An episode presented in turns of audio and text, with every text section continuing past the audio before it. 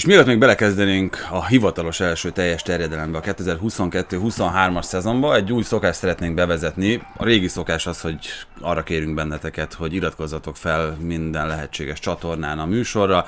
Spotify-on, iTunes-on, kinek milyen lejátszó programja van.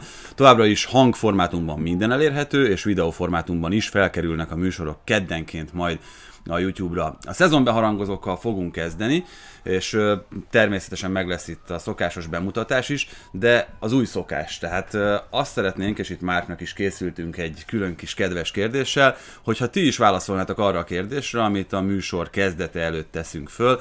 Ez mindig egy nagyon egyszerű kérdés, amit indoklással kell megválaszolni, természetesen mi is elmondjuk majd azt, hogy mit gondolunk erről. Itt pedig az, hogy ha kizárólag egy adatot nézhetnél meg egy mérkőzés után, hogy az alapján próbáld megfejteni, hogy mi történt, akkor mi lenne az az egy adat, Márk?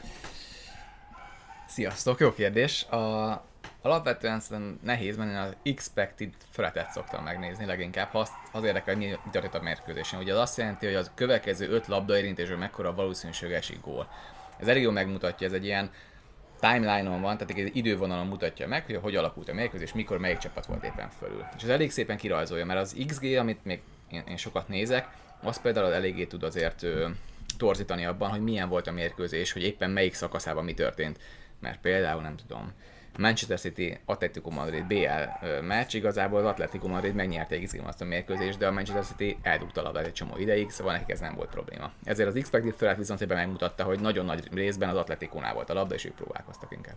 Na szóval nézzétek az expected threat-et. Én a részemről annyit tudok erre mondani, hol, hogy... Hol kell ezt nézni? A SofaScore-nak fent van igazából minden mérkőzésnek a, az első részében, ha belemegy az ember csak a statisztikákba, ott egyből földobja. És ez egy ilyen hasábdiagramos elrendezésben mutatja, hogy pontosan mi is történt. Szerintem azért trükkös egy kicsit a kérdés, mert nálam más a helyzet akkor, amikor nem láttam a meccset, meg akkor, amikor láttam a meccset. Amikor nem láttam a meccset, akkor nekem általában az XG az első, amit megnézek, vagy az egyetlen, hogyha egyet nézhetek meg.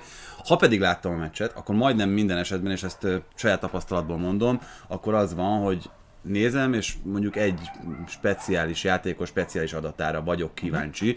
Tehát, hogyha valamelyik védőt úgy éreztem, hogy jól, rosszul játszott, akkor őt nézem meg, hogyha azt nézem meg, hogy egy csatár borzasztó keveset volt játékban, akkor lehet, hogy az ő érintés számait vizsgálom meg először. Úgyhogy Attól függ, ezért... hogy mit akarsz belőle kihozni. Mert ha azt akarod, hogy jó volt a Atlético Madrid, akkor úgy nézed. Nem, itt csak egy-egy, egy-egy ilyen speciális dologra vagyok kíváncsi, Doma. Nekem attól függ, hogy mit akarok belőle. Nem, én is az XG-t szoktam megnézni. Van egy-két uh, újdonság, amit hogyha márkékkal vagyunk a stúdióban, akkor, akkor előjön egy-egy ilyen. Jóvatosan ejtik el, hogy amúgy ők mit szoktak nézni, és akkor kiderül, hogy amúgy van egy olyan alkalmazás, ahol ilyen zseniális grafikák, meg ilyen dolgok vannak, meg amúgy SofaScore-on például én is arra nagyon lassan jöttem rá, hogy ja, ott vannak a legtöbbször a, a jó adatok, de mondjuk a Nemzetek Ligája alatt meg ö, borzalmasan kevés dolgot mérnek, vagy közölnek, vagy tudnak átadni, úgyhogy akkor nem volt jó a szófaszkor, de például volt az a játék, ami, vagy játék, tehát hogy az a, az a felület, egy app, ahol ö, ilyen mindenféle ö, új statisztika alapján lehet versenyeztetni a játékosokat, és ez nekem 12 egy... football app. 12 football, igen, 12. igen, igen. És ez, ez nekem egy tök jó móka volt, hogy, hogy abban nézem a dolgokat, és miután rájöttem, vagy megtudtam, hogy ez van, azután csak abban néztem a dolgokat. No, mit néztek, hol néztek, nagyon kíváncsiak vagyunk rá, mert talán mi is tudunk tanulni ebből, úgyhogy hálásak leszünk, hogyha ezt ti is megírjátok nekünk. Kezdünk! Ez a teljes terjedelem. Magyarország első futballpodcastja Baumstark Tiborral és Bognár Domával. Hát és akkor szokásos módon bemutatjuk vendégünket, Sors Márkot, a Spiller TV szakértőjét, és talán ebből már ki is találhattátok, hogy a Premier League lesz a téma. Az első idei műsorunkban a Premier League szezon fogjuk felvezetni. Méghozzá egy kicsit tömbösítve, meg kicsit próbálva koncentrálni arra, hogy mik a legérdekesebb és átbeszélendő témák. Nem feltétlenül cél és terve az, hogy akkor most mind a 20 csapaton nagyon részletesen végigmegyünk. Pont erről beszéltünk itt Vályi Bence szerkesztő, hogy nagyon szívesen beszélnénk szerintem minden csapatról, de talán az úgy kevésbé érdekes meg izgalmas, és öm, ugyanúgy, ugyanazt a metodikát alapul véve, mint amit ö, használtunk már a szezonzáróknál is. Előről haladunk hátrafelé, hogy ne az legyen, hogy a végén a legfontosabb témáról már szinte semmi időnk nem marad beszélni. És kezdetnek szerintem teljesen jól adja magát ez a Community Shield, és azon belül ugye a Liverpool, illetve a Manchester City, megvan a szezon első trófeája, és én egy dolgot jegyeztem ide fel magamnak, ami ezzel kapcsolatban szerintem érdekes. Nekem a szezon egyik legfőbb kérdése az volt, hogy a szerződés hosszabbítás után Mohamed Salah hogyan fog majd teljesíteni, és egyelőre úgy tűnik nincs gond. Érdekes, nem gondoltam soha Szaláról, hogy ő más, más fog teljesíteni a, a pénz. De Aubameyangról egyből gondoltad, amikor a legjobb időszakát futotta az Arsenalnál? Hát hogy amikor ő... láttam a Lamborghini-ét, amit ilyen, nem is tudom, milyen áttetsző színekvel csinálni, akkor gondoltam, nem, alapvetően azért én sem gondoltam, hogy ekkora visszaesés lesz. De Hánál gondoltad, hogy lesz visszaesés, amikor szerződés hosszabbított? hát, különben, hogyha Aubameyang meg Dehákat megnézzük, ugye az adatok, amik mögöttük vannak, igazából az ilyen haladó adatokat láttuk, hogy Dehának igazából van egy kiugró szezonja, aztán egy gyengébb szezonja, az, hogy mennyire védi túl az átlagos lövésének a minőségét. Aubamengnál is lehetett látni, hogy nagyon fölfelé, fölülrúgta azon abban az évben, amikor megkapta a hosszabbítást, az XG-ét. Ez lehet látni, hogy ő vissza fog menni, ugyanoda vissza fog térni a saját XG-hez, és annyira nem lesz kiugró, mint ami eddig volt. És szerintem ez volt a baj ezeknél a szerződés hosszabbításoknál, hogy azt gondoltuk, hogy az a kiugró év lesz az igazán, Szállá pedig 5 éve gyakorlatilag ugyanaz hozza. Ezért gondoltam, hogy nem nagyon lesz más, főleg úgy, hogy látszik, hogy neki azért a pénzen kívül a díjak azok valami egészen elképesztő motivációt jelentenek, és ez nem változott meg. Ha meg a meccsről ö, beszélünk, akkor az nagyon érdekes volt, most az ember szerintem már megunta azt, hogy nézte ezeket a barátságos meccseket, és az ember akkor ráfanyarodik, hogy mégis nézzük már meg egyet. És hát borzasztó minőség, ha belegondol az ember, hogy na ez az igazi csúcsfoci. Hogy ott látod, hogy igazából annyira azért nem pressingelnek, nem mennek ki, nem támadnak le. Na itt ez megtörtént, megkaptuk ezt. És szerintem nagyon érdekes volt több szempontból, szerintem a legjobban kiemelendő ez a, ez a Holland és a Darwin Nuneznek a, a párosa, és hogy azért sokan mondják ezt, hogy most miért csinálta meg ez a két csapat, ami klasszikusan nem játszik 9-esen, most már jó ideje megszoktuk. Az Aguilera is egy más, más 9-es volt, mint, mint Holland a, a saját maga nemében. De szerintem amiért csinálták, az az volt, hogy nincs a piacon más csatár. Ha belegondoltok, melyik csapatnál van igazi 9-es, aki nem kiöregedő félben van. Mert ott a Benzemák, a Lewandowskik, akiket még ismerünk. De a régen, amikor még Eto volt, meg Diego Milito, meg Ibrahimovicnak a, a teteje volt a korszakának, azért tele voltunk ilyen csatárok a nagy csapatok. Tavaly is már, nincs. erről beszéltünk, ugye ezt nem, nem csak a szezon közben, hanem leginkább a szezon vége felé, ilyen március-április környéke, hogy nincsen csatár a piacon, ehhez képest a Premier League, hát most nézzük csak a top 6-ot. A Chelsea-nél csatárgond, az Arsenalnál csatár kellett volna, érkezett Gabriel Jesus, Erről majd kitérünk. City, Liverpool, csatár kellett, és nem tudom, kit hagytam még ki, a Tottenhamet, ahol meg érkezett Richarlison. Érdekes, uh, jó, de mondjuk a Tottenhamnek pont nem kellett volna nagyon csatár. Nem- egész jó el van, el vannak. Igen, tehát ö, szerintem amit nagyon érdekes vizsgálni itt a globális piacot nézve, a Premier League-et is természetesen, hogy egy-egy klub hogyan gondolkodott, nem csak az átigazolások kat illetően, hogy kiket igazolnak, hanem hogy mikor igazolnak. És itt azért azt szerintem nagyon jó megfigyelhető trend volt, mind a Manchester City, mind pedig a Liverpool esetében, hogy az igazán fontos kérdéseket, azokat borzasztó hamar rendezni akarták. Így volt ez Darwin Nunez, négy órás azt hiszem négy óra alatt egyeztek meg, hogyha, hogyha jól emlékszem. Salahot is szerintem eléggé sikerült előrevenni ahhoz képest, hogy ki mit gondolt azzal kapcsolatban, hogy meddig húzódhat el itt a bértárgyalás, vagy bérvita, nevezzük akárhogy. És hát ugye tudjuk már, egyrészt ugye Hollandot nagyon hamar sikerült leigazolni, és hát Argentin vetétársát is már januárban leigazolta a Manchester City. Szóval itt erre hívnám fel a figyelmet, hogy ez mennyire egy átgondolt, előre tervezett dolog volt mind a kettő csapatnál, miközben azért, ahogy itt már behoztuk, valami fajta kapkodást, meg pánikot felfedezhetünk például a Chelsea-nél. A Chelsea-nél abszolút, de a United-nél is lehet látni most ilyeneket, még próbálkoznak folyamatosan behozni újakat, és nem nagyon sikerül. De az Arzenál és a Tottenham is olyan jó példa szerintem, tehát ők is látszik, hogy ki, ö, megnézték, hogy szeretnek leigazolni, és igazából be is hozogatják azokat az játékosokat. Szerintem egész, ez a négyes elég jól sikerült az át, átigazolási szezonja. Az azért szerintem nagyon nagy kérdés, hogy váltania kell mind a két csapatnak, a Citynek és a Liverpoolnak is. Azzal, hogyha ha Darwin Nunez vagy pedig és most Darwin Nuneznek hívjuk, ezt majd döntsük el az év, év, év során, mert igazából ő magát Darwinnak hivatja, az van ugye a, a mezén is hátul, de Nuneznek mondaná az ember, mert ez, ez gondolná elsőként. Darwin, tehát egy ilyen nevű játékos, és így hívja a fiát is, ha jól tudom, tehát őnek ez tetszett. Nagyon. Szerintem sok minden tetszik saját magán, azt gondolom Darwin Nuneznek, ami egy csatának valószínűleg kell.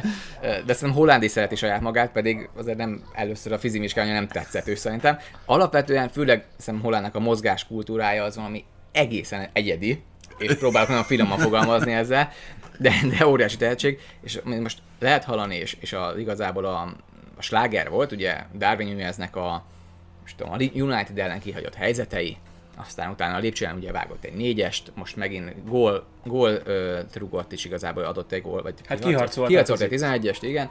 Tehát igazából azért ezeket látjuk, hogy nagy probléma nincsen, és most Hollandnál ugyanezt fogjuk látni a következő egy héten, mindenki erről fog beszélni, mutogatják a három méterről kihagyott zicserét, meg hogy mennyire nem tudott mit csinálni a, Liverpool-lal. És hogy milyen kevés érintésszámot, és mondta a Tibi ezt az érintésszámot, és szerintem ezt kell elfelejtsük majd ennél a két játékosnál. Ők nem lesznek olyanok, mint amit megszoktunk a city meg a Liverpoolnál, hogy a 9-es az igazából ugyanúgy egy középpályás gyakorlatilag, hanem nem, ő nagyon kevés érintésszámuk lesz, és csak a 16-oson belül szinte, ott viszont nagyon hatékonyak lesznek. És most Ez rendszer kérdése abszolút, kezdve. Abszolút. És Hollandnak most egy egyes XG-t összehozott a Liverpool ellen. Azért nem sok csatát teszi ezt meg, tegyem, teszük hozzá. Úgyhogy az első igazi tétmecse volt a City-ben. Tehát én azt gondolom, hogy ő fejlődni fog ebben, és nem lesz az, hogy egyes XG-re 0,05-ös poshot XG, tehát az, hogy a kaput eltaláló lövés minősége már az milyen volt. Ugye az XG azt mutatja meg, amikor elhagyta a lábát, a poshot XG, amikor eltalálta a kaput, na hát ez egy borzasztóan alul rúgta. Tehát hogy nem Adrián védései, vagy mentették meg a Liverpoolt ebből a szempontból, és ez változni fog. Tehát Holland 20-30-40 góló csatár lesz ebbe az évben, szerintem ez nem kérdés. Viszont változni kell a Citynek, és akkor most, most a City-re térek Jó, akkor menjünk, a de beszéltünk majd utána a Liverpoolról is még, mert ott is van szerintem Mindenképp. olyan téma, amit át kell beszélni. Mert hogy a, a mély kérdése nekem nagyon nagy kérdés a, a City-nél. Ha végignéztük a padját a Citynek, akkor az volt, hogy ugye öt játékos egész jól nézett ki. Ott van ugye Laport sérült volt, oké, őt ne vegyük be, de ott volt Stones, Philips, Gündogan, Foden és Álvarez. Ugye ez az ötös van, öt csere lehetőség van most már ugye Premier League csapatoknak. Na de kiküldtek mellettük a padon, mert ott volt egy Cole Palmer, egy Embete, meg egy Wilson Esbrand, akiről nem sokan hallottunk szerintem még alapvetően. De látszik, hogy ez a, live, ez a City-nél nincsen feltöltve ez a pad még, ahhoz, hogy 8 fős pad legyen ott, és igazából be lehessen hozni az öt játékost, vagy ugyanazt az öt játékos kell forgatni a Guardiolnak. Szerintem ez működhet, ha folyamatosan az öt játékos ez forog, és ezt Guardiola el tudom képzelni, de azért, ha végignézünk a kereteken, talán a City dolgozik a legszűkebb kerettel a top 6-os csapatok között. Ezzel akartam kezdeni, hogy ezt gyorsan szögezzük le, nagyon gyorsan, nagyon hülyének tűnhetünk, hogyha itt bárkinél, bármelyik csapatnál gyakorlatilag lezártan kezeljük az egész átigazolási időszakot. De ez, amit mondasz, a Citynél főleg, ez szerintem Guardiolának lehet, hogy most már ha nem is veszőparipája, de inkább szereti így dolgozni, és ö, a Sterling átigazolás, meg a Sterling situ szerintem megint csak jól illusztrálja, hogy bármennyire is próbálsz edzőként ennyi világsztárt elégedetten tartani, egyszerűen nem lehet. És azért ott ö, olyan versenyhelyzet volt azon a poszton, Fodennel, Sterlinggel, Grillissel, hogy hiába próbálsz mindenkinek játék lehetőséget adni, hiába vannak még néha sérülések is, egyszerűen képtelenség, hogy ilyen kaliberű játékosokat egyszerre mind elégedetten tartsál.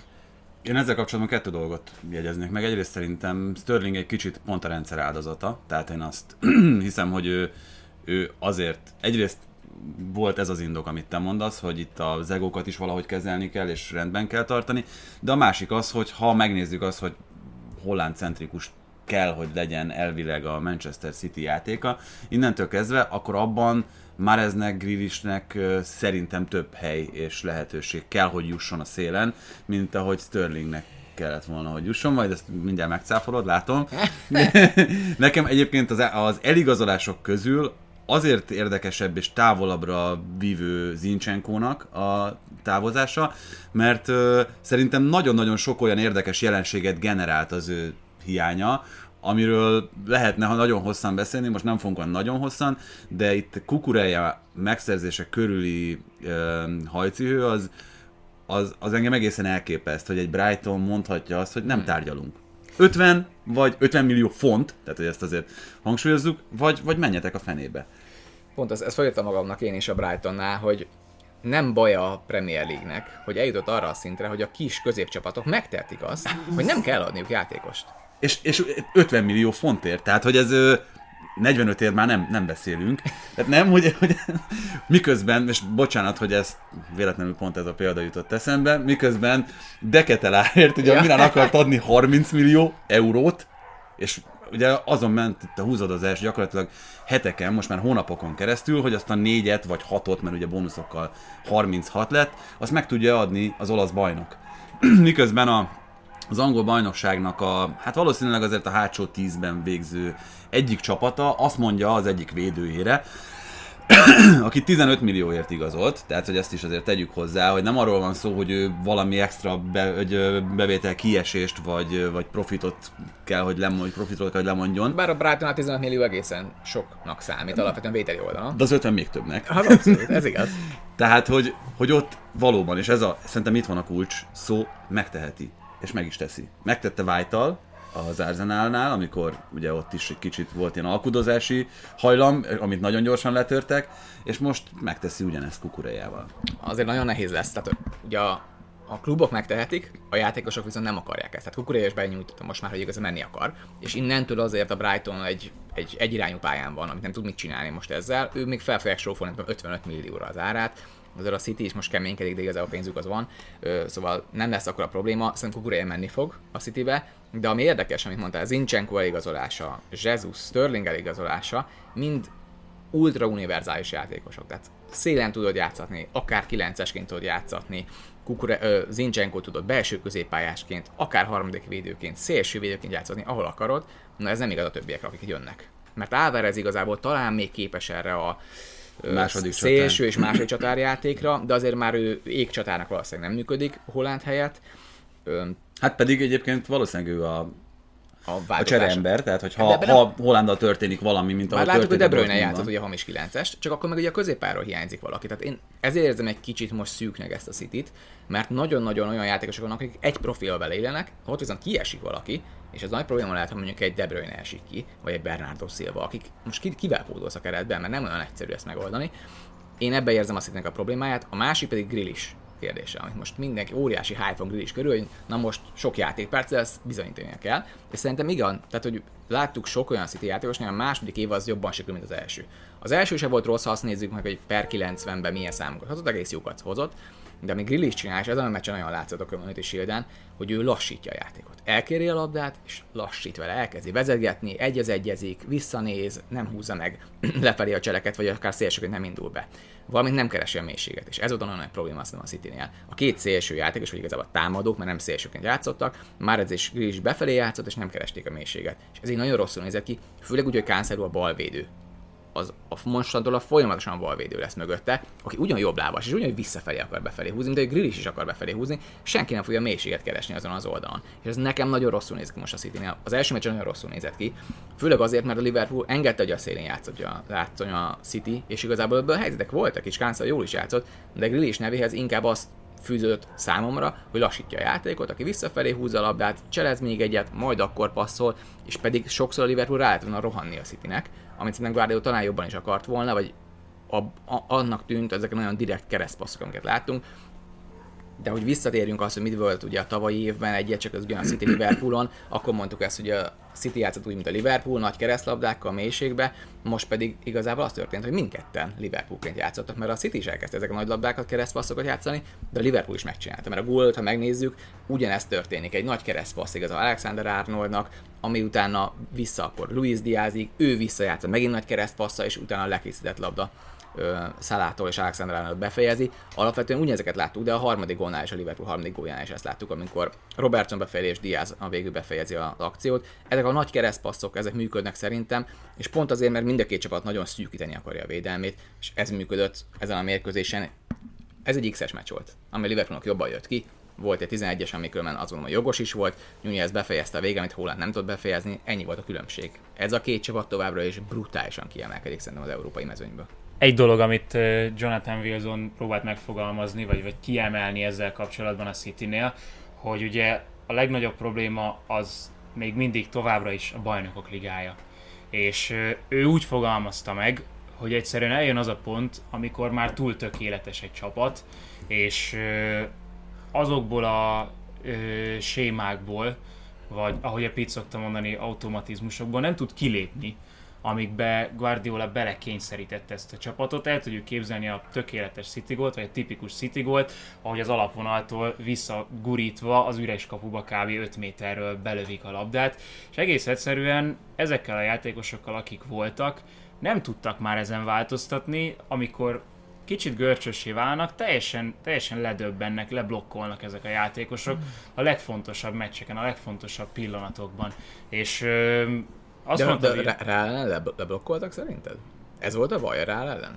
Hát szerintem leblokkolt ez a csapat amennyire lehet. Tehát pont, pont úgy tűnt, mintha nem lenne eléggé nagyképű ez a csapat. Az a csapat, amelyik ö, tényleg, Hát most megérkezett azért egy Holland, akinek hamarabb És- érkezik az arca, mint és belépett ez volna a lényeg, vagy ez erre vezette ki kb. Wilson, hogy két olyan játékost igazolt Guardiola, akik ö, ha nem is a legnagyobb arcúak az iparban, de azért egy kicsit nagyobb egóval rendelkeznek, és bár lehet, hogy ezekkel korábban befürdött, nem is egyszer, akik megpróbáltak az ő csapata fölé nőni, nem engedte, de hogy megint egy ilyen kísérlete van, hogy hát ha, hát ha ez segít neki majd abban, hogy BL-t nyerjen. Hmm, szerintem egyébként ez nem ego probléma volt, tehát egóban nincs, nem volt hiány a Manchester City-ben. Kevin De Bruyne, Joan Cancelo, Ederson, csak hogy most három embert említsek, aki eszembe jut kapásból, mint aki... Ruben Diás.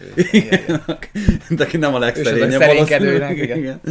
A, a saját kis csoportjában. Nekem egy dolog van még, amit ehhez, ehhez hozzá tennék, és szerintem itt ez a Community Shield-en is egy jól látható tendenciát mutatott, amiből persze majd tendencia alakulhat ki, inkább csak rávilágított erre a, erre a gondra, ami szerintem már az előző szezonban is volt, ez pedig éppen Jean Cancelónak a védekezési affinitása és képessége. Ö, senki szerintem nem vitázik azon, hogy ő, amikor a lábán van a labda, akkor egy fantasztikus futbalista, amikor viszont vele szemben vannak azzal a bizonyos labdával, akkor, akkor az nem biztos, hogy a legjobb döntéseket hozza. Grealish sem sokat támogatja őt ebben, tehát én azért mondtam Zincsenkót, és azért mondtam Kukureját ebben az egész rendszerben kulcs szereplőnek, vagy lehet kulcs szereplő, mert ha ezt nem tudja befoltozni ezt a lyukat a Manchester City, akkor ez egy olyan, olyan pont, ahol, ahol el lehet bukni pontokat, meg, meg akár, akár nagyon fontos. És főleg a nagy meccsek a kérdések. Tehát, hogy igazából amikor nem az van, hogy egy kis csapat ellen kell folyamatosan támadod, mert a City ezt megoldja, hogy 70-80%-ban áll van a labda, hanem mi van, hogyha egy olyan csapat, mint a Liverpool ellen játszol, aki jönnek ők is előre, te is mész, te is mész előre. És nagyon tudatosan támadták Saláhal azt a E- e- e- mármint a Liverpool jobb oldalán. mi történt, ugye konkrétan Szalá vezeti rá egy az egybe, és mi a különbség, majd ezt csak egy egy térek meg, de Szalá vezeti rá egy az egybe Cancelóra, és Grealish jön vissza azonnal segíteni. Látszik, hogy rá van mondva, hogy te kettőznöd kellettek Szalát. Csak hogy visszagurítja, és Alexanderről a 16-os sarkán tök rúgja a labdát így. Mert nincs, aki még segítsen, mert ez ugye a Grealish feladata lenne, vagy egy középpályásnak, akinek ki kéne húzódnia, és ez nem volt megoldva. Szerintem ez itt a, a nagy kérdés, hogy tényleg ezzel a védekezéssel mit kezdesz ebbe a pillanatban, mert ez a két játékos nem tud védekezni igazából, ezt kimondhatjuk, és még nem is nagyon aff- affinitásuk sincs hozzá, hogy védekezzenek. Tehát Cancelo még futkos össze-vissza, meg Grealish még néha nem is futkos. Azért ezt valószínűleg Guardiola majd ostorral fogja csapkodni emiatt, de azért nem vagyok benne biztos, hogy ez jól fog működni. A másik csak, hogy tök ugyanazt játszik a két csapat, ugye öt támadó van gyakorlatilag, csak mi a különbség? Most elkezdte azt a City csinálni, hogy nem befelé húzódnak a szélsővédék, hanem a szélsé, szélességet tartják, és a két játékos Grealish, és már ez befelé húzódik, ami szerintem kicsit kevésbé áll nekik jól, lehet, hogy hozzászoknak és tök jók lesznek ebbe. A másik a Liverpoolnál pedig Salah tartja a szélességet az egyik oldalon, a másik oldalon tényleg Robertson tartja, hogy a szélsővédő, de Alexander Arnold ez a befelé húzódó játékos, és szerintem ez itt a kulcs. Ha ezt a félterületet, ahol behúzódik Alexander Arnold, mindig üresen tudja játszani a Liverpool, már pedig öt támadóval elég egyszerűen ezt meg lehet csinálni, mert vagy négy, ha öt védővel, akkor pedig még középső középes beengedsz a középre, akkor ott továbbra is ezt a 12-15-20 gól, gólpaszt valószínűleg várhatjuk Alexander Arnoldtól, és a Liverpoolnak főleg egy Nunezzel középen, Darwin Nunezzel, Darwinnal középen azért jó esély van erre, hogy ezeket mondjuk azért gólokra is váltsa. Ebben nagyon hamar dűlőre kell jutnunk, hogy, hogy akkor Darwin vagy Darwin Nunez vagy mi lesz. Most még itt eh, marad a bizonytalanság erre az adásra, viszont eh, az ügyben is szerintem, ha már itt átköthetünk a Liverpoolra, bár beszéltünk már viszonylag sokat a csapatról, ha most meg kéne mondani, és tudom, hogy ez majd öt forduló után megint más lesz, meg másképp gondolkodunk, de akkor mi a, mi a legjobb támadó hármas? ebben a pillanatban, mert azért itt nagyon más profilú játékosokról is beszélünk, meg nagyon-nagyon más támadó játékról, ha mondjuk adott esetben Firmino, Zsota, itt ugye Darwin Nunez, Diaz, Salah, tehát hogy az ő valamilyen permutációjukat kell föltenned, miközben egyébként most tudom, hogy, hogy alapvetően nem ez a terv, de tudna játszani center Salah, Darwin Nunez, hogyha úgy van, Firmino, Zsota, és arra is egy kicsit figyelni kell, ha már itt az egók szóba kerültek, hogy, hogy egy kicsit kielégítse mindenkinek az igényét Klopp, és mindenki ott kapjon megfelelő mennyiségű játékpercet, ahol ő szeretne, mert szerintem Zsotánál is például nagyon jól látszott az előző szezonban, hogy mikor működött, mikor nem. Tehát amikor ő középcsatár volt, akkor egész egyszerűen nem volt annyira uh-huh. működőképes rendszer. Szerintem a legjobb támadó hármas azt megláttuk a Community Shield kezdőjében egyelőre ez a legjobb támadó hármas, mert a Liverpool nincs fölkészítve arra, hogy egy klasszikus 9-essel játszadjon, aki centerként is viselkedik. Mert ha megnézzük az átlagos pozíciókat, ugye Firmino ugyanúgy középpályás játszik gyakorlatilag, ha megnézzük, hogy hol játszik, amikor nyújjáz be, akkor önnek szinte a 16-oson volt az ő pontja, ami egészen elképesztő, hogy ez hogy fogja játszani, és Klopp is nyilatkozta azt, hogy ezt meg kell tanuljunk játszani egy 9-esen még. Ezért azt gondolom, hogy most a legjobb kezdő az Firmino, mert ehhez van hozzászokva ez a Liverpool, mindenki ezt ismeri, az automatizmusok így működnek most de Nunez egy nagyon jó ilyen boosterő lesz, amikor kis csapatok ellen a Liverpool most már egész jól oldotta meg ezt eddig is, de azért Nunez még erősebb lesz ebben, mert ő folyamatosan mindig az utolsó védőknek a vállánál, úgy, hogy még ne is lássák, úgy áll és indul, indul, indul, indul, brutális sebességgel és befejező képessége is különben. Az a Ederson védés, amikor kijött és felberúgta Nunez, akkor is látszott, hogy a jó döntés hozta Nunez. Ott el kellett emelni mellett, hogy meg kellett próbálni, csak annyira közel volt már Ederson hozzá, hogy nem tudta eltenni mellett a labdát. Szerintem ez a legjobb hármas, a probléma szerintem egyen mögötte van a Liverpoolnál. Az a középpályás hármas, mert oda még igazából Tiago helyére talán még Henderson be lehetne rotálni, de akkor kivetted Henderson előről, és igazából Fabinho mögött nincs senki. Tehát hogy ez, ez így ki kell mondani, amikor megkérdezték Kloppot, akkor ő ez egyrészt nem látszik, amikor felhúzom magad a kérdésen, és nagyon erőből válaszolsz, akkor baj van mögötte, már pedig jól felhúztam magad, és mondta, nem kell ide még egy középpályás, mert lehet tud játszani Henderson, uh, tud játszani Milner, uff. Szóval, hogy na, ezek egyik se jó opciók, amiket egy elmondott, hogy ki tudna itt játszani, meg talán még Kejlát is mondta, ami még rosszabbnak hangzik. Szóval alapvetően nincs ide embere, most ilyen Bajcetic játszik 17 évesen, aki nagyon-nagyon ígéretes, de nem fog játszani a Premier League-ben valószínűleg. Szóval itt ezek a kérdések szerintem a Liverpoolnál a Fabinho kérdés és a Firmino kérdés. Firmino tud-e egészséges maradni és sokat játszani, hogy legalább a fejébe játszani a meccseknek, mert szerintem a nagy csapatok ellen Firmino kellene fog pont a letámadása miatt. Amit csinált most is a City ellen, az a City az első 20 perc az úgy meg volt fogva, mint ritkán látunk. Aztán volt egy 20 perc a Citynek, amikor meg ők fogták meg a Liverpoolt, Liverpool visszább és láttuk, hogy ha ez így működik a Liverpoolnál, és ezt úgy néz ki, ezt nem felejtik el, hogyha a, véde, véde, a középső védősor az mindig előre van húzva. Ha letámadunk, ha nem támadunk le. Na már, ha nem támadunk le, akkor úgy rúgják meg a labdát, ahogy akarják. Ez ettől szerintem el kéne térni a Liverpoolnak, de úgy néz ki nem fognak. Most már ez egy elég hosszú tendencia másfél éve. Szóval azt gondolom, hogy ez volt itt a nagy különbség.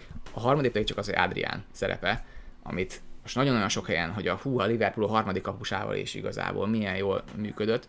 Na, Adrián igazából csinált egy, egy 11-est, vagy, akkor, vagy nem tudom, amikor kiérted a belső, hogy Alves gólt rúgott, akkor ott Fodennél már rég meg kellett volna fogni azt a labdát. Ahogy ezt levette azt a Foden fejest, vagy nem is tudom, mi volt, az egy egészen borzasztó mozdulat volt, és ezért pattan ki róla a labda. Amikor Holland kihagyta azt a ordító helyzetet, akkor is nagyon rossz helyre öklözte, vagy tette ki a labdát, és a passzainak a, százalékát mondanám csak el, 60 százalékkal passzolt, röviden, nem hosszan, amikor hosszú passzokra próbálkozott, 31 százalékkal ez nem fér bele egy Liverpool. Jó, zárjuk a... rövidre a kérdést, nem Adrián lesz a kapus szerintem. Csak hogy óriási ilyen, ilyen mindenféle uh, hype-ot látok Adrián körül, hogy nézd meg, a harmadik számú kapus, ilyen borzasztó gyenge kapus Adrián. Felejtsük el. Tehát... Igen, igen, tehát ez Keleher lesz. Igen, igen, az jobb lesz. Aliszom, hogy Keleher, és akkor... Igen, igen, és Ederson azért 76%-kal passzol, és 53%-kal hosszan, tehát látszik, ez a különbség. Itt a középpel kapcsolatban csak egy kérdés, hogy beszéltünk a tervezhetőségről, beszéltünk a koncepciózus magatartásról, mind a City, mind a Liverpool esetében. Mivel járna jobban most még a Liverpool, hogyha gyorsan hozna valakit az utolsó pillanatban oda, vagy, vagy, vagy tényleg, amit Klopp mondott, most ezzel a garnitúrával oldaná meg? Én már elhiszem, amit mond, hogy nem fogják megoldani. Az, hogy akarták, az biztos, hogy a Chouamani-re a Liverpool rárepült. Ö, egész egyszerűen Chouamani olyan átigazolási díj még nem is lett volna a probléma, a fizetése volt a probléma, amit kért, és szerintem ez az elképesztő, hogy egy Real Madrid meg egy Barcelona, meg milyen igazolási díjak, még nem is problémák, hanem a fizetési összegek. Még mindig ugyanazokkal próbálkoznak, hogy a Premier League top csapatait verik fizetésekkel. Pedig nincs annyi bevételük, vagy még a Realnak kb. van is, de a Barcelona éppen nincsen. Ez megint ugyanoda vezet, hogy ezek csődbe fognak valamikor menni, és megint ugye bankok hideleiből élnek, és persze értem túl nagyok az, hogy elbukjanak, ezért nem mennek csődbe, mert a Barca is ezért nem ment csődbe. Szerintem ezt már megmondtam, nekem az egyik kedvenc Twitter bejegyzésem ezen a nyáron, hogy Szaboklis írta ezt ki, hogy ezen a nyáron kiderült, hogy minden játékos Barcelona szurkoló. Bár, bár az is igaz, hogy minden Madrid igazolás elmondja, hogy gyerekkorom álmodoztam, hogy Madrid. Vagy, vagy Real Madrid, igen, ez a kettő lehetőség van. Menjünk tovább a Chelsea-re, mert hogy ott azért már egészen más a helyzet, mint itt szerintem a Liverpool és a Manchester City esetében is apró foltokról beszéltünk, amik esetleg defoltozásra várhatnak, ahogy itt már említettük a bal hátvéd problémát, meg az egók kezelését, a középpályát, esetleg a, a Liverpoolnál. A Chelsea-nél, és megint ugye, kicsit föl lehet őket menteni folyamatosan itt a, az előző szezonban kialakult helyzet miatt. Nagyon későn derültek ki alapvetések a klubbal kapcsolatban. Ki lesz a tulajdonos, milyen filozófiával. Elég vagy- alapvetés, igen. Hát igen, és azért ez mindent meghatároz Elég, innentől igen. kezdve. Ez azért most már kialakulni látszik, ugye Bóliék még azt is nagyjából lehet nézni, hogy ő milyen irányítási elképzelésekkel vetette bele magát a munkába. Az oké, okay, de a legfontosabb kérdés szerintem még nem került megválaszolásra, hogy ki lesz a sportigazgató. Mert akkor, hogyha a tulajdonos saját magát kinevezi sportigazgatónak, és egyelőre ott tartunk, hogy Bólival beszélgettük el arról, hogy hogy Hát meg a játékosok. Tehát, hogy, hogy itt állítólag arról van szó, hogy a játékosokkal és játékos menedzserekkel is Bóli tárgyal, ami azért egy nonsens egy ekkora klubnál szerintem. Hát főleg úgy, hogy semmi tapasztalata nincs ebben. Igazából nekem én szeretem az amerikai stílus, de nagyon amerikai stílusú Bóli, aki azt mondta, hogy fia, dobd ide az oroszlát, ezen megoldom. Na és hát látszik, hogy nem oldja meg. Én annyira nem félek ettől hosszú távon, mert alapvetően kimondja, hogy én most egy átmeneti sportigazgató vagyok, és nem akarok ez maradni, és valakit ide kell De most sem kéne annak lenned öreg. Tehát ezt, ezt, hogy azért valaki oda súghatná a fülébe. Meg el kellett mondani, hogy miatt megveszünk egy klubot, akkor elgondoljuk, hogy mi az első lépés, már pedig a legfontosabb ember kinevezése az első lépés, mert ez nem sikerült még. Úgyhogy mellette Gánszkájai közben elmentek. Jó, de itt is, itt is megint csak azt mondom, hogy felmentést adhat az a kicsit kapkodó, kicsit... Én ö, nem tudok adni.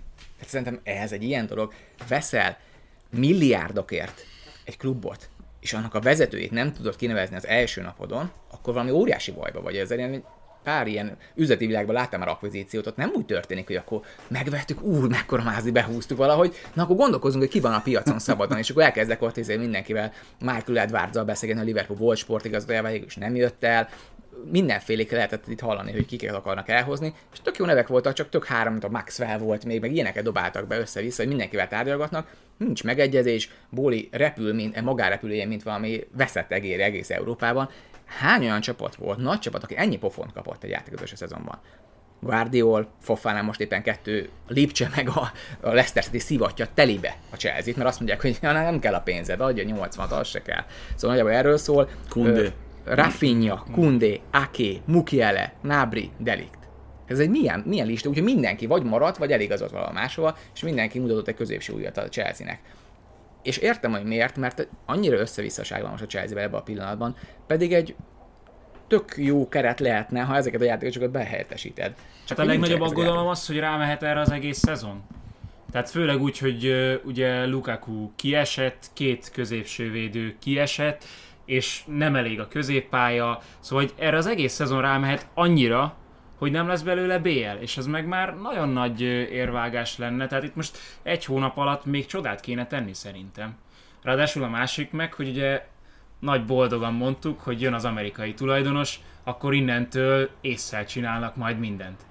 Hát ez, hogy mindenkire rárepültek, leigazolták ugye Sterlinget, nem tudom, az 50 millió font fölötti dolog volt, Az leigazolták egy nagyon jó Koulibalyt. igazolás volt. Jó igazolás, csak 50 hogy... millióért is nagyon jó igazolás szerintem. Az egy kive, kiváló igazolás. A de pontos ez egy ilyen a- mélységet kereső, csak nem 20 gólos játékos lesz, az igaz? Nem, azt mondom, hogy, hogy ez nem az, hogy akkor most meghúztuk a nadrág és sokkal kevesebbet költünk, mint Abramovics alatt. De nem, szerintem az nem is, talán nem is volt várható, főleg az elején. Azért itt meg kell venni a, a szurkolókat is, hogy én igazából komoly projektet gondolok ebbe a dologba, és Kulibáli is egy jó vételnek tűnik, szerintem most az első pár évében biztosan jó lesz Kulibálinak, nem voltak sérülései az elmúlt időszakban, nagyon jó formában néz ki Kulibáli, és most is a chelsea is okésnek néz ki, az első, bár ilyen barátságos meccsek az most mindegy, de Kulibáli szerintem oké. Okay de azért az, hogy a Kulibeli 35 éves koráig kapta meg ezt a szerződést, azért az elég masszívan szembe megy a Chelsea eddigi átigazási politikájával, persze mehetnek szembe, most egy más tulajdonos van, ez az egyik. A másik meg az, hogy most, hogy ki igazából a legjobb hármasod középen egy Tiago Silva, Kulibári, akik 30 fölött vannak elég masszívan, és mellette egy Sárobá talán, vagy nem tudom, Szár, az még rosszabbul néz ki, az pedig azért nem egy ilyen életbiztosításnak tűnik elsőre, vagy Aspilicueta, aki már ötször elmondta, hogy nem szeretnék itt lenni, és ő is 30 fölött van. Hogyha egy posztra vagy egy ö, csapatba kellene fogadnom, hogy érkezik még valaki, akkor az nyilván egy Chelsea középhátvéd. Csak így, hogy tudod, hogy mekkora szükségük van rá. Hát meg mindenki pedig... tudja a piacon. Ugye ezért tudják szivatni őket, mert mindenki tudja, hogy ja, így nem tudnak neki menni egy szezonnak, és ezért mindenki azt mondja, hogy jó, hát akkor annyi pénzt kérek, amennyit nem, nem szégyellek. És nem szégyelősek ezek a játék, a csapatok, az láthatók. Hát igen, még a kicsik sem, ahogyan erről már beszéltünk. Meg tényleg, amit mondasz, hogy, hogy gyakorlatilag itt Szevillák, Lipcsék kosarazták ki úgy, és nem minden tiszteletem ezek a csapatoké, de az elmúlt években nem azt szoktuk meg, hogy ők nagyon játszadozni tudnak. A Sevilla szerintem érdekes olyan szempontból, hogy szerintem ott Kundé kosaraztak ki a Chelsea. Tehát ő, ez a klasszikus, én a Barcelona akarok menni, hát még a Chelsea... Mi visszaérünk ugyanoda, igen. és akkor én a Chelsea-be, Chelsea hát igen, igen, bár Sevilla mondja, hogy mondj már a Chelsea-be, édes barátom, többet adnak, meg most fizetnek egyből, a Barcelona meg ki tudja, mikor fizetnek. De alapvetően szerintem ez is egy kérdés ilyen szempontból. A másik a, a Chelsea-nél a, a középső középpálya az, az is hihetetlenül öregszik, már nem nagyon bírják a terhe, és Kovácsics mindig sérült, Kánté egyre többet sérült, Zsorzsinyó olyan kérdés, hogy most játszik vagy nem játszik, Loftus Csíkről nem tudjuk hát megmondani, hogy... Zsorzsinyó rendszerben jó, és nem mindig azt a rendszert játsza a Chelsea, amiben egyébként Zsorzsinyónak az erényei kijönnek, sőt, ha nem azt a rendszert játsza, amiben az erényei kijönnek, akkor kimondottan rosszul néz ki. És ez, ez Viszont ez kipihent lesz majd december végén. Hát ő például igen. De Holland is, ezek érdekes dolgok, ugye egy, aki nem megy a VB-re, például egy Holland nem megy a VB-re, vagy egy Darwin ez nem megy a VB-re, de ő megy Uruguayjal, de akit néztem, nem megy a VB-re, de ettől függően az hogy ja igen, Szalá nem megy a VB-re például a Liverpool, ami egy óriási könnyebb Manét ezért adta el a Liverpool. Ja, biztos. nem, nem, nem. Kiverte Szaláhékat. Érdekes, hogy Manéról külön kijött az, hogy elmondta egy éve Liverpoolnak, hogy ő, bocs, de menni fogok srácok, mert szeretnék mást. És ez egy tök érthető dolog, hogy igazából szeretnék meg, megpróbálni máshol magát, mert nem beszéltünk, hogy Mané elment a Liverpoolból, egyik legfontosabb játékosuk, de a Chelsea-nél még középső középpálya és a támadó. És akkor ki a csatár? Havertz egyedül? Mert igazából most nem tudok másik kezdeni. Igen, mert, mert ugye Wernert ajánlották Guardiolért cserébe, ami egyébként már megint csak egy kicsit olyan, olyan rossz optika. Fú. Megvettük Wernert 50 ér, most Guardia szeretnénk, hogy 80 ér, mert még jó, de Wernert is annyi mindegy. És még úgy 50. Én szerintem, hogy a szegény Bólinak a problémája szerintem az, hogy még nincs benne annyi ebbe a rendszerbe, hogy ne jöjjön ki minden egyes pletyka róluk. Mert mindenki jön. Tehát Fabrizio Romano mondja, éppen most hova utazott, meg éppen kivel tárgya, mennyi pénzért. Hát, hát ezért... pont ez, ez, az, amit mondasz, hogy a rutintalanság, a, hát meg a nem, nem épült hiány, be. Így igen. van, így van. Tehát, hogy ez, ez, ez teljesen természetes, meg teljesen egyértelmű, hogy egyelőre, és pont ez, amit, amit mondasz, meg amit folyamatosan itt hangsúlyozunk, hogy tudják, hogy szükségük van emberre, és akkor innentől kezdve hát az, azt, aki, aki nagyon hirtelen akar házat venni, azt lehúzzák. Nem baj, ebből Általán. fognak megszületni a legjobb megoldások. Amúgy, ha már... Hát Tuchel egyébként ebben jó, ezt azért nem vitassuk el. Igen, igen, igen, igen, igen. Nem tudom. E, e, egy, igen, egyrészt elvitatom, szerintem ő nem jó ö, scout, tehát játékos megfigyelő. Ja, nem, inkább szóval, én, én, nem erre gondoltam, hanem inkább szerintem, arra, hogy... Jürgen Klopp se jó. Tehát nem, ő, csak ő arra, hogy, arra, hogy ami rendelkezésre áll, az abból, abból lehet, hogy ő meg fogja találni a az, azt szerintem, hogy rendszerben nagyon jól rakja a játékosokat, az, hogy mennyire fejleszti, az egy, az egy kérdés számomra, de az, hogy amikor megérkezik, olyan rendszert rak bele, ami a legjobb játékosoknak. És Én ez, erre gondoltam itt, hogy... És ebbe egészen brutális. Tehát, talán a legjobb a világon szerintem, mert itt, itt azt gondolnánk, hogy ez egy pragmatikus edző, de ő ő olyan szempontból pragmatikus, hogy a keret szempontból nagyon pragmatikus. Megnézzük, kik a játékosok, oké, ez a legjobb rendszer, ezt játszatok srácok mostantól, és nagyon szépen levogtatom nektek én kicsit úgy érzem, megfárad a Tuchel Chelsea páros most már így, hogy azt látom, hogy ugyanabban a rendszerben ragadnak bele, ő is már sír folyamatosan, azért sírni ő is bőven tud, amikor, ha, ha ezt halljuk tőle, és ez úgy rosszul néz ki most egyelőre a Chelsea-nél. Na, ha már sírás.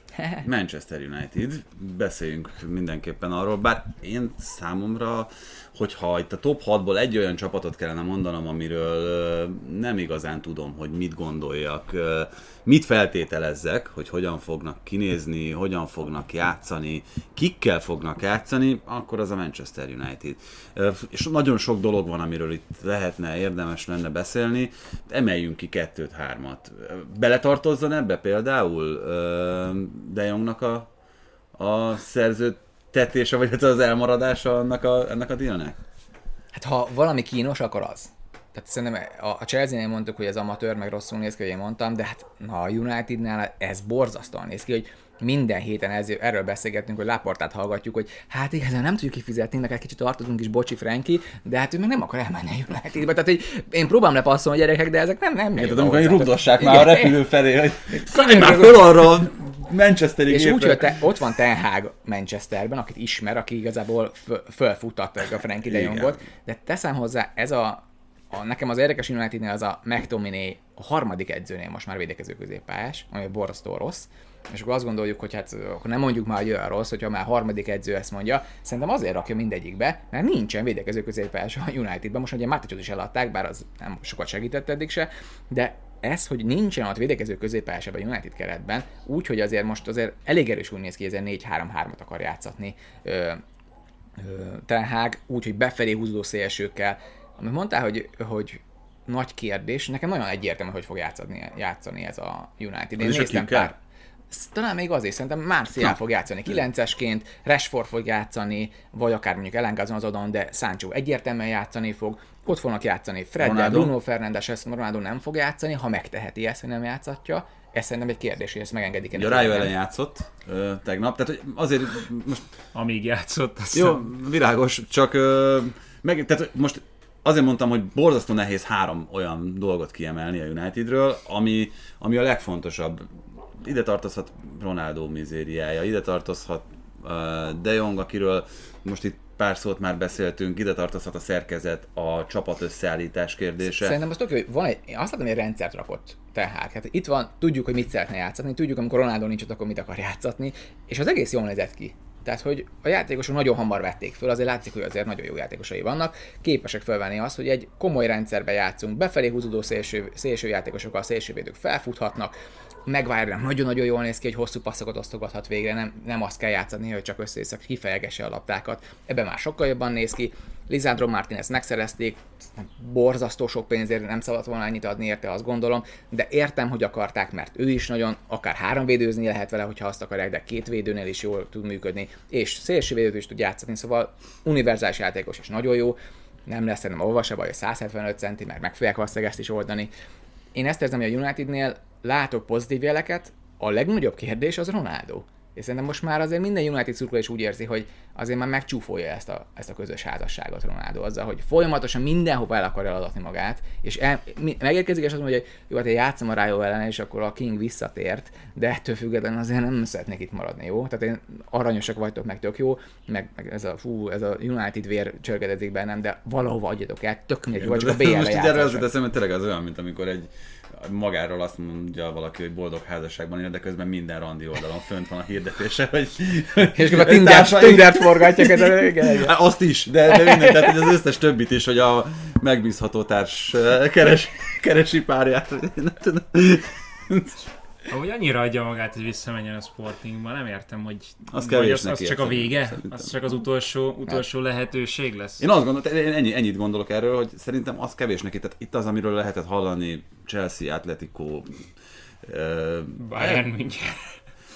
Hát a Bayern München, én annyiban... Képzeld el Bayern mezben a Ronaldot. Én, én is annyiban gondoltam, hogy ezt meg fogja lépni, mert szeretne egy német bajnoki címet is, mert van akkor egója, Szerintem a hogy BL-re hal. De, de most de lehet, hogy- lehet, hogy viccesen hangzik, de Lewandowski távozása után mm. szerintem a legjobb, a, le, a Ronaldónak a legjobb uh, célállomás az München lehetett volna. Hát Ronaldo-nak igen, de hogy a Bayernnek nem, az biztos. Nem, nem, nem, csak azt mondom, hogy, hogy neki... Hát legyen Nagelsmann, most gondolj bele.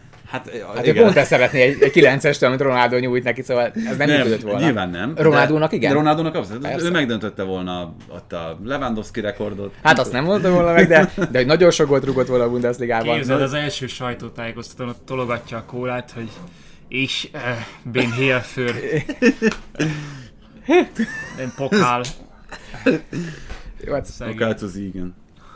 Ronaldónak és a Unitednek is ez rosszul néz ki, nagyon hamar szakítaniuk kéne, hogy mindkettő, mindkettő elfelejtse ezt a dolgot, és inkább arra emlékezünk, mi volt az elején. Hát Hadd mondjak csak... pozitívat, ez nem feltétlenül taktikai dolog, viszont az előző szezon elején úgy beszéltünk a Unitedról, hogy érkezett Várán, érkezett Sancho, és Ronaldónak is lehet jó szezonja, ez a csapat, ez akár a United, vagy a Cityvel meg a Liverpool-al is fölveheti a versenyt. Manchesterben, Manchesterben úgy gondolták, hogy a bajnoki címért megy ez a csapat, és ez gyakorlatilag majdnem készen van. Egy dolgot emeltünk ki akkor is, hogy a Ronaldo helyett inkább egy védekező középpályás kellett volna ennek a Unitednak. Most viszont nincsen ilyen elvárás. Tehát most uh, gyakorlatilag az, hogyha a négy közé kerül a United, az már egy nagy eredmény lenne, jelenállás szerint. És szerintem azért ez egy sokkal nyugodtabb környezetet ad uh, Tenhágnak, meg az egész vezetésnek, a, a szakmai stábnak, hogy, hogy nem kell, nincsenek irreális elvárások ezzel a csapattal szemben. Irreális elvárások most nincsenek. Na de haladjunk tovább a másik kettő olyan top 6 amiről még nem beszéltünk, már pedig szerintem ők még megérdemlik, hogy egy kicsit hosszabban beszéljünk róluk. Az Arzenáról is már ejtettünk egy-két szót, mint egy olyan csapatról, ahol azért egészen jól néz ki az építkezés. Szerintem olyan igazolások érkeztek, amilyeneknek érkezni uh-huh. kellett itt elképzelhető, hogy náluk például az időzítés az már egy, egy nagyon kicsit elcsúszott ahhoz képest, mint amit itt a Manchester City vagy a Liverpool szintjén beszélünk, de ettől függetlenül viszonylag bizakodó lehet mindenki, aki az Arsenára gondol most. Hát én nagyon-nagyon bizakodó hangokat hallok az Arsenal kapcsán, és értem, hogy miért. Alapvetően nekem két problémám van. Egyrészt az, hogy amikor az átigazolási szezon van, akkor minden játékos azt gondolja, hogy be fog válni. Tehát mindenki nagyon örül, mert van valami hír egyrészt, ö, tudom, el tudom olvasni, megnézem, hogy hú, hát igazából jó számai vannak, hát ez, de beleillik ez a srác, aztán a fele nem fog beválni. Tehát ez, ez a hosszú távú ö, historikus adat, hogy a fele nem válik be, a legdrágább igazolásoknak sem.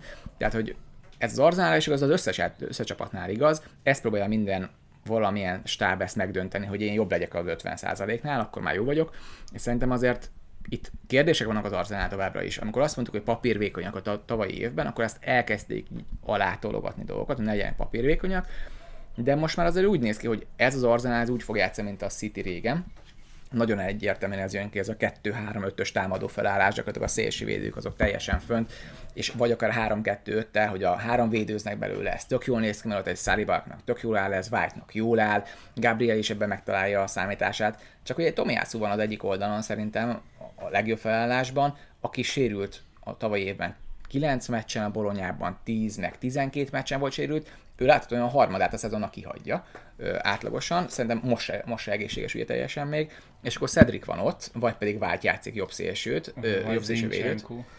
Hát Zincsenko ugye jobb szélsővédőt talán nem fog játszani, de ugye bal szélsővédőben tud sok mindent játszani. Nekem tetszik, amiket vett az Arsenal, tök olyan profilokat, akiket, akikre szükségük volt, és az is nagyon okos, hogy amikor elmész a boltba, és az akciósokat hm. veszed meg, de tudod, hogy ezek neked nagyon kellenek. És pont jó helyekre nyúltak, tényleg Gabriel Jesus nagy fogás lehet, nem fog három gólokat rúgni, meg négy gólokat. Tehát én ezt szívesen most ö, ö, leszögezem, hogy nem lesz 25 gólos, meg 30 gólos csatár ö, az Arzenálban, de lehet, hogy meg, megemeli az egész Arzenál szintjét arra, hogy több gólt fognak szerezni, egész egyszerűen, mert dolgozik labda ellen, dolgozik labdával, nagyon jó is látszik, hogy szétveti az, hogy mennyire be akarja bizonyítani, hogy ő erre képes. Kinek lesz több gólya Sterlingnek, vagy Gabriel Jesusnak ez a ez 40 millió forintos kérdés így a szezon előtt? 40 millió forintos? Hát azért már azért elgondolkoznék, de, de azt gondolom, hogy nagyjából hasonlóak lehetnek. Ez Talán 10, 10 ezer euró. hát igen, azok, azok kicsibe játszunk. Ez igaz, 100 ezer, bocsánat. És hát ugye akkor a Tomás Párti. Lassan, lassan 10 is elég közvetlenül egy borzasztó szó vicc, a, nincs Tomás, nincs partival. Oh. Mert hogy alapvetően tényleg ez van, hogy azért Tomás párti mögött a, ez a hatos pozíció, azért az úgy megoldva biztos nincsen. Most tudják ezt Csekával, Lokongával, tudnak ott játszani, akár Ödegárd visszaléphet, és akkor ő kéri a labdákat. Most már azért több opció van ide is, és a középső középpálya tök jól néz ki. Fábio Vieira ott van most már ö, mélységben. Ö, de a szélsők, nekem az a kérdés. Martinelli Saka, oké, okay, tök jó, ez itt tetszik elsőre, és akkor ki van mögöttük? Pepe. mert hogy Pepe, aki azért nem jó, hogyha ő van fent, és akkor ott rakatod Gabriel Jesus ki, de akkor kit be csatárnak, szóval, hogy na, ez az elő még azért ez nincsen készen, legyenek egészségesek, és ha együtt egészségesek, akkor ez egy rohadt jó kis 2011. De láttuk, Még hogy milyen, hogyha nem 12-13-at. egészséges mindenki. Igen, nem olyan lesz, nem olyan lesz a, a hatalmas visszaesés, talán most nem lesz, mert azért érkeztek játékosok, és most már van egy-két cseré, az nyúljon ártéta, de ez egy hosszú szezon lesz. Nekik is most már európai ö, kupával, ott még többet kell játszani. Én ettől tartok még az, az Arzenálnál, hogy nagyon-nagyon pozitívnak néz most ez ki, Szerintem jók is lesznek, és egyértelműen top 4-be az egyik oda vágyudó csapat, és most már megvan minden esélyük, hogy oda jussanak, de azért beszélgetünk most még egy londoni csapatról, aki legalább ilyen átélő szezont hozott, és talán még erősebbek a legjobb játékosai. Mielőtt erről a londoni másik csapatról beszélnénk, egy dolog még, ami csak lehet, hogy engem foglalkoztat, hogy érdekesnek tartom Ödegor csapatkapitányi kinevezését. Ugye 23 éves, az mutat egy irányt, egyrészt, hogy egy fiatal játékos, akinek elvileg központi szerepet szán Ártéta ebben a rendszerben, de hát vannak ott saját nevelések, szintén fontosnak tűnő posztokon, Saka vagy Smith Rowe kapásból eszembe jut, akik szintén fiatalok, de mondjuk nem annyival Ödegornál, hogy, hogy ne juthattak volna esetleg eszébe az embernek. Nyilván Jackát tudjuk, hogy miért nem lesz harmadszor csapatkapitány, meg, meg itt az ő esetében azért vannak más dolgok is, meg, meg mások a rutinosabb játékosok közül mások is indokolhatóak, de benneteket ez nem gondolkodhatott el egy kicsit? A kapitányi karszal nekem az, amiről azért nem szeretek róla beszélni, mert fogalmam sincs róla. Annyira a belső dolog ez egy csapatnál, hogy ki az, aki igazából tényleg hangadó akár, vagy pedig vezet Igen, viszont abban. lehet következtetni talán e, öltözői dinamikákra, meg, meg, Arra- meg az csapaton belüli Az hierarchiára. Arsenal azért abból, eléggé kijött, hogy Jack nagyon hangos, és egy nagyon hangodó játékos, ezért is kapta meg többször a kapitányi karszalagot, és, és különben azt gondolom, hogy erre valószínűleg jó is, csak hogy már olyan szempontból, hogy a játékosok között, az, hogy kifelé tudja kezelni a dű kitöréseit, az lehet, hogy nem. Viszont Ödegornál, ami látszik, az, hogy ő a meghosszabbított köze Ártétának. Ez tök egyértelmű a pályán, amikor mutatod a Ártéta, akkor ő megy oda a játékos, hogy elmondani, hogy most azt mutogatta neked, hogy ha nem értetted, hogy akkor ezt csináljuk most. Ezért kapta meg szerintem, mert oda akarja a kapitányi karszalagot nem csak a kezére adni, hanem a pálcát is odaadni a kezébe, hogy mostantól te irányítasz. És szerintem ő mindig pályán lesz, ameddig csak bírja. Akkor már tavalyi szezon végén láttuk, hogy amikor elfáradt, akkor kezdett rosszul teljesíteni Ödegor, tehát őt is rotálni kell, de most megvan a lehetősége. Fabio Vieira be tud jönni, Lokonga be tud jönni, Jack tud ilyen támadóbbat játszani, ha szeretnéd az Arzenál. Szóval azt gondolom, hogy ez most tök jól megvan így komponálva az Arzenálnál, a középső középen tetszik, nekem a szélsők azok, azok vékonyak. Na, Tottenham. Hát itt azt mondtam a Manchester United esetében, hogy emeljünk ki három dolgot, amiről beszélünk. Itt, hogyha ki kell emelni igazolásokat, mert azért van bőven, akkor hát talán Bissuma adja magát. Richarlison, Langley, tehát arról beszéltünk már itt ugye a, a még a téli átigazolási időszak után, hogy érkezett Bentancur, érkezett Kulusevski, már egy kicsit kontésabb lett uh-huh. a Tottenham. Most abszolút az lett? Azzá vált? Hát volt itt egy, egy tökéletesen kitalált játékrendszer, amiben kicsit olyan, mint hogyha fifáznál, és kitalálnád, hogy na én csak egy 3-5-2-ben játszhatom a csapatomat, és nekem most erre a posztra kell játékos, és akkor az átigazolási időszakban keresel egy olyan játékost, aki gyors kell, hogy legyen, és jól csinál, és tökéletesen tudod, hogy az a játékos az ott, az ott működni fog neked. Kicsit hasonló az érzésem a Tottenhamnél, hogy minden megvan, és gyakorlatilag akár a háttérbe pótlásnak, vagy tudom, cserének Richarlison érkezhet, vagy ö, olyan posztra, mint ahol a középpályán talán kezdőbe is bekerülhet Bissuma, érkeztek még játékosok. Tehát, hogy minden megvolt, és ebbe kellett csak kis töltelék. Hát ha Bissuma nem játszik, őt óriási pazarlás volt megvenni, szerintem. Tehát, hogy ő a Ja. posztján az egyik legjobb jelen Hát és igen, a, ugye az érdekes lesz, a Tatánnak valószínűleg a, a két középső középpályása, ez a Hőberg Bissuma lesz, most ez talán legjobban várható. Hú, de szeretnék ellenük játszani. Két, két, két emberevő középpályás középen, akik különben, és nagyon kontésok, tehát hogy olyanok, akik nagyon magas passzhatékonysággal dolgoznak, nem vállalnak be nagyon nagy rizikót, és ebbe Herikén visszaléphet kellene különben támogatni őket, és onnan szervezni, mert ők szervezni nem fognak. Tehát azért Bissuma labdát vezetni tud, meg kihozni, ezekben nem Meg lőni, Igen, de passzolni nem nagyon, meg ezek a progresszív passzaiban kifejezetten gyenge, de Harry Kane viszont nagyon jó, amikor vissza tud lépni, és akkor mehet be Son mögé, mehet be Kulusevski a üres területekbe, ez nagyon-nagyon jól néz ki.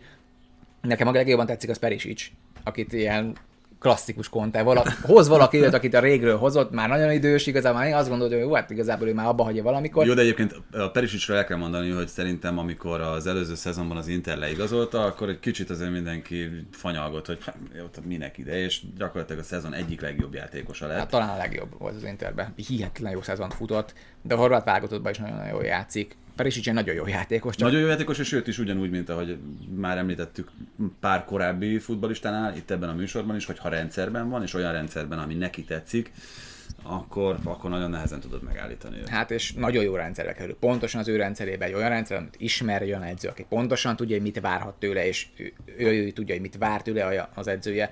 És a másik oldal a kérdés, a másik szárnyvédő, amit tudtuk, hogy valakit hozni kell. Jazz Spence hozták, aki nekem egy óriási kedvencem volt tavaly, amikor játszott, ugye a Nottingham Forestbe volt ott kölcsönben a Middlesbrough-tól, és ugyanebbe a szárnyvédő pozícióba volt nagyon dinamikus, energikus játékosról beszélünk, aki megfutja a szélét, képes befelé passzolni, akár befejezni is tud, kapura is odaér, ebben nagyon-nagyon jó, csak hogy ő nem konta igazolás, azt tudjuk, és akkor most konta, akkor megint szembe fog menni valaki, vagy azt mondja, hogy akkor bemutatja még a középső ujját, hogy akkor na ennek velem nem lehet játszani. Azt hozod, akit én kérek, ha más hozod, az nem tetszik. Igen, azok után, hogy hoztak neki nyolcat, olyat, akit kért, és egy olyat, akit nem.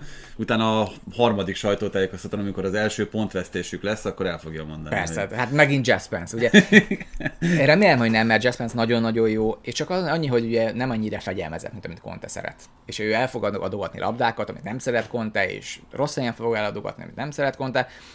Langley pedig nekem nagyon klasszikus Conte igazolás tesco áron vehetted meg, mert hogy ez igazából tényleg leárazott a Barcelonától, elhoztad most ilyen kölcsönbe, megnézed, hogy milyen ballábas védő, három védőzni akartál, igazából Ben Davis játszott, ami azért úgy hát nem volt túl jó, viszont nem fog felfutni, mint Ben Davis eddig felfutott. Szerintem ez most a, a hátránya csak, de így most legalább Ben Davis akár rotálni tudod vele. Szerintem ez tök jó, a Spurs nagyon jól néz ki.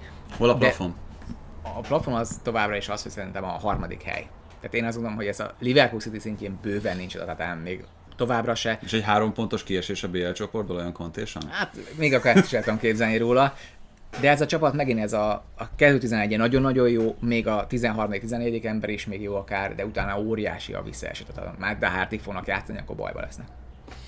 No, ö, mostantól egy kicsit felpörgünk és felgyorsulunk, méghozzá olyan szempontból, hogy itt a középmezőnyből azokat csemegézzük ki, akik odaérhetnek közvetlenül az élmezőny mögé szerintünk.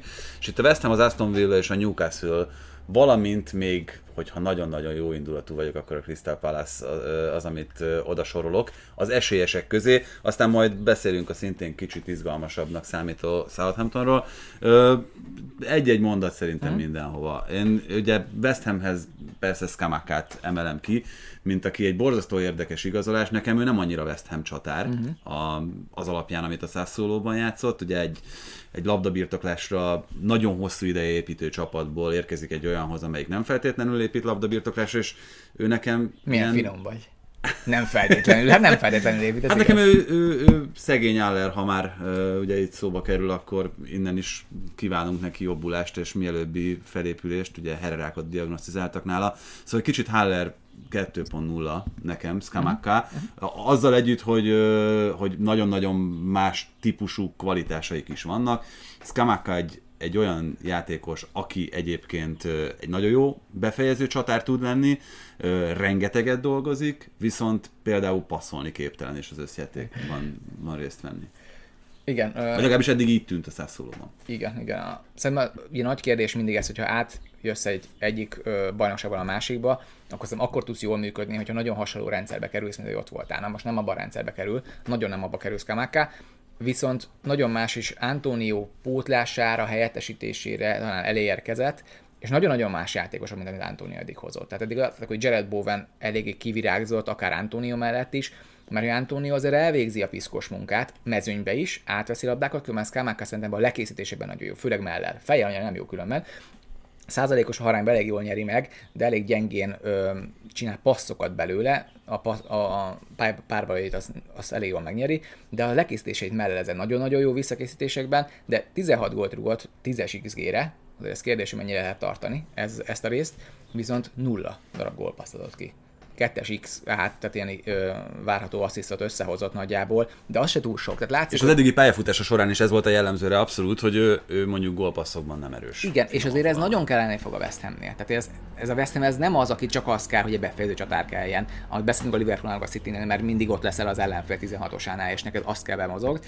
Ezért leszek kíváncsi, hogy mennyire lesz, és a sebessége mennyire lesz Oszkámákának. Ez a nagy kérdés.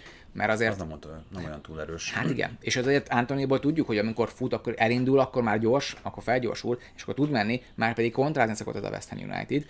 A Skamakával ezt nehezen tudom elképzelni. Ugye Ágerd érkezett még, és nekem a nagy kérdés, Koszticsot be tudják-e húzni. Ha Koszticsot behúzzák, amiről volt szó, aztán most nagy csend van róla, akkor az egy óriási igazolás lehet, mert Cresswell mehet vissza akkor ilyen har- harmadik köz- belső védőnek, Kosztis pedig folyamatosan fogja adogatni a labdák a Skamákának, vagy akár Antoniónak. Nekem az nagyon tetszene, az kicsit ilyen Perisic tatám igazolás. Balszélső irányító. Igen, igen, de ő tényleg az. Aston Villa, ugye itt ö, számomra nem is a ugye Bubakar Kamarát és Diego carlos lehet kiemelni, akik azért elég sok ö, nagy klubnak is a radarján ott szerepeltek. Ugye egy Diego Carlos az, akit most sikerült elmozdítani végül, annak ellenére, hogy itt az előző szezonban bajnoki címet akart nyerni, és ezért ott maradt. Sevillában. Ö, Fiatal igazolás, ugye. ez, ez nem jött össze, viszont egy elég speciális.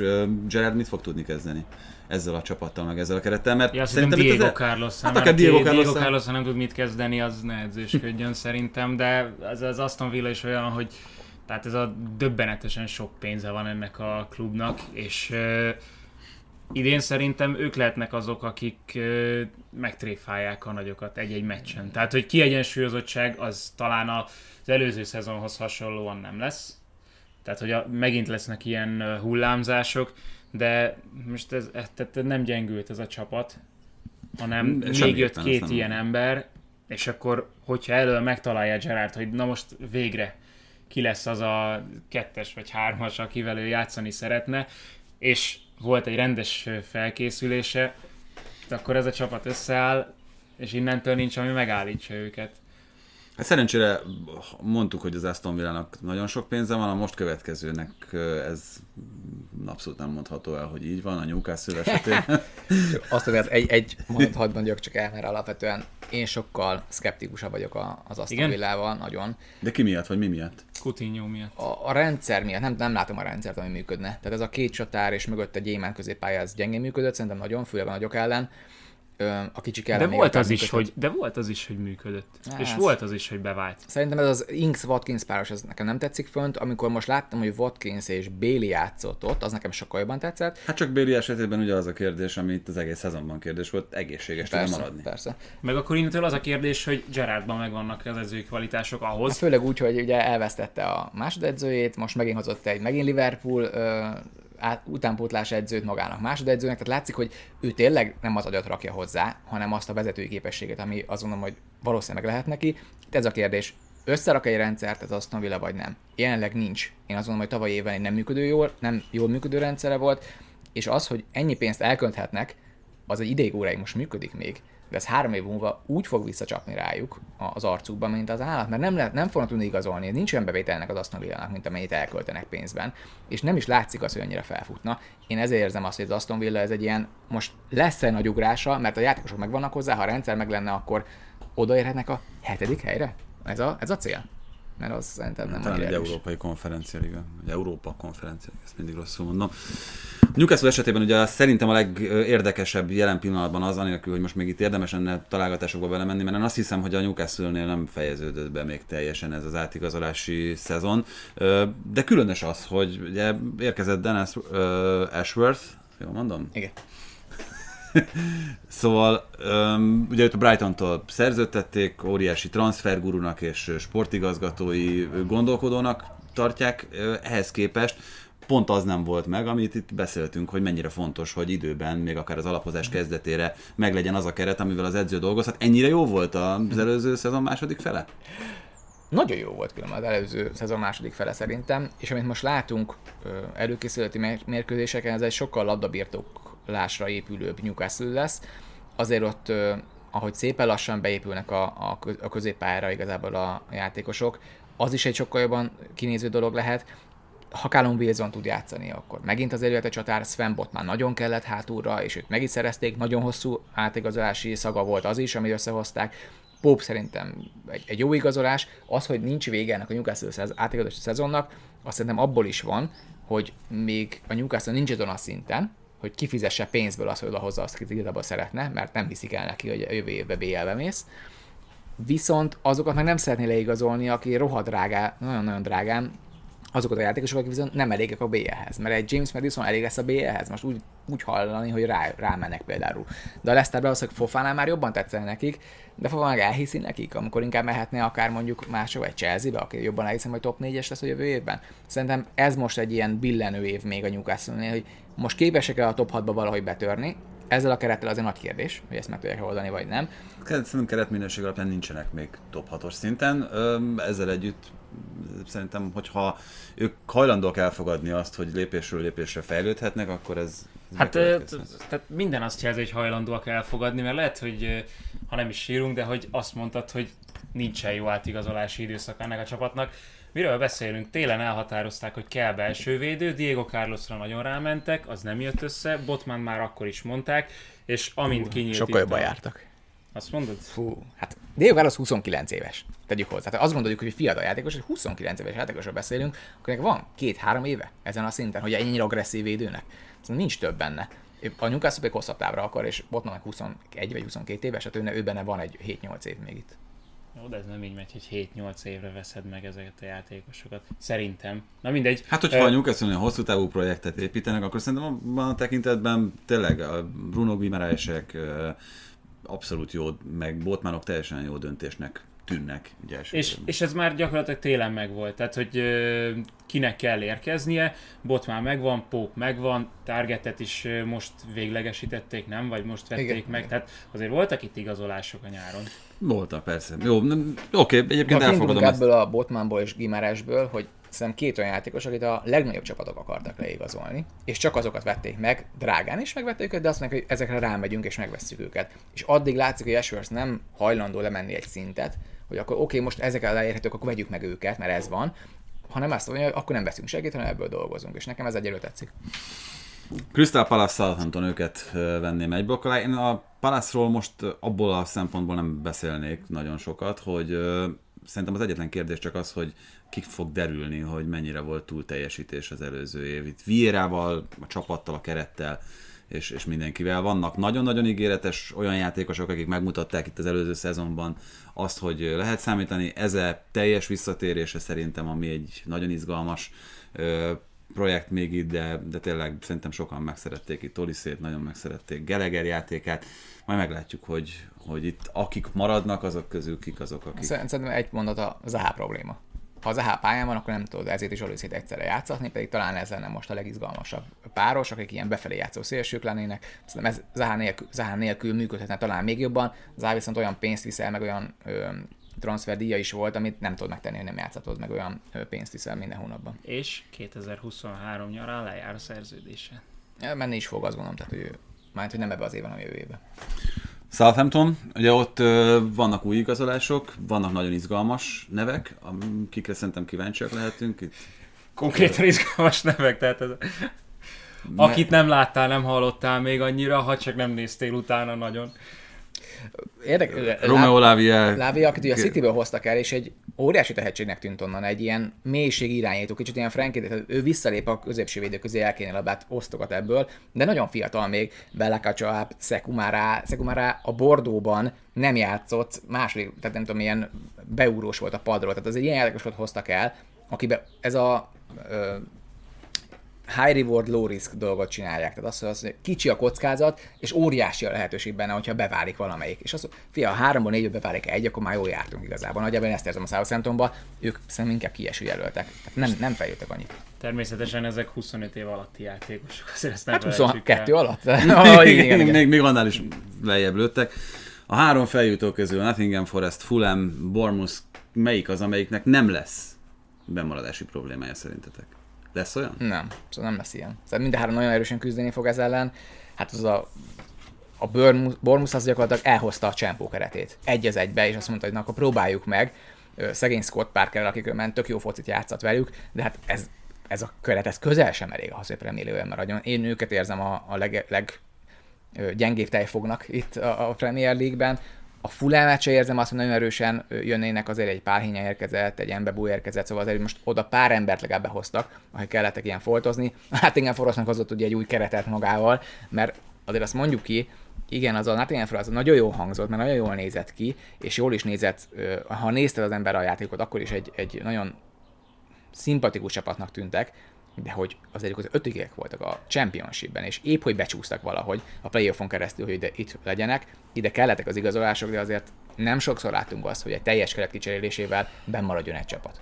Jesse Lingard majd megmutatja. Amúgy van egy, izé, van egy itt az adás vége felé egy quiz kérdés a számotokra, bár lehet, hogy pontosan tudjátok a választ. Ugye itt vannak a gólvágók, Mitrovic tavaly 43-at lőtt, Szolánki 29-el zárt az előző szezonban. Ha még egyel korábbra visszamegyünk, ugye akkor is Csempóba volt a Bormus, akkor 15 gólos volt, és 2019. januárjában igazolták le a Liverpooltól. 19 januárjától másfél szezont játszott a Bournemouth-szal a Premier League-ben. A másfél szezon alatt 42 meccsen lépett pályára a Premier League-ben. Tudjátok, hogy hány gólt lőtt ezen a 42 meccsen Szolánki, aki most a Bournemouth gólvágója? Egyet? Szerintem, vagy lehet, hogy egyet sem. Hármat. Pont hármat, igen. Ez a helyes Nagyon, válasz. nagyon sokáig egyébként ugye nem volt gólja, az első fél szezonban biztos, hogy nem, ha jól emlékszem, és utána is ilyen borzalmas számokat produkált, borzalmas játékkal, hogy teszem hozzá. Hát ő, ő azért nem a összjátékáról híres. Igen. Hát ha, hát ha most. Ö, még egyetlen egy kérdés, és aztán tényleg be is fejezzük szerintem ezt az adást, ez pedig ö, Everton és Lampard ö, ügye. Tudom, hogy ennél hosszabb ö, és kifejtendőbb a téma, de alapvetően egyébként, hogyha most Richardson távozás ellenére nézzük ezt az Everton keretet, nem kellene, hogy arról beszéljünk, hogy kieső jelölt ez a csapat, főleg, hogyha most Idris Szegely valóban megérkezik. Igen, Gay is jó, de azért egy Dwight McNeil behúztak most, aki nagyon jó igazolás szerintem. Én nagyon szerettem, hogy kimentse valaki a Burnleyből, hát nem az Evertonra gondoltam, hogy ők fognak.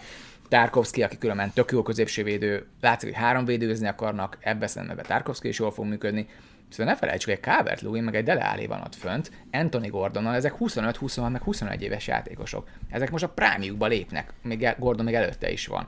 Azért ez egy de me- melyik csapatnak van ennél jobb támadósora itt a középmezőnyben? Jó, szerintem senkinek nincs ennyire jó támadósora. Akkor ne Itt gondolj az már azt, hogy... alsóházban, bocsánat. Hát, csak a, a probléma megint a rend, itt a rendszer a baj. Tehát nem, ameddig nem tud Lampard egy normális rendszert ebbe belerakni, és ez a három védőzés ilyen, fú, az szerintem nagyon rosszul fog szerintem kinézni ment játékra, de talán haszna, hatékonyabb lesz, mint ez a, amikor négy védőztek, és akkor mindenki átfutott rajtuk. Meglátjuk. Jövő héten, hogyha minden a terveink szerint alakul, akkor jövünk majd újabb szezonfelvezetőkkel, és aztán utána beállunk a normális heti rendre, tehát hogy hetente egyszer mindenképpen jelentkezünk az aktualitásokkal itt az európai élfociból. Nagyon szépen köszönjük, hogy meghallgattatok, és itt még egyszer az adás végén akkor arra biztatunk benneteket, hogy a különböző felületeinkre iratkozzatok föl, sőt figyeljetek minket a Facebookon, a Twitteren és újra TikTokon is, majd megpróbáljuk ezeket egy kicsit ö, Ahogy a Venécia írta, ha 12 éves vagy, akkor kövess minket TikTokon. Nem, hogyha 32 vagy, akkor is kövess minket a TikTokon. Márk, nagyon köszönjük, hogy eljöttél hozzánk. A meghívást. Még reméljük, hogy a szezonban itt is találkozunk, mint ahogy egyébként több helyen szerintem össze fogunk futni. Nektek a meghallgatást köszönjük, sziasztok!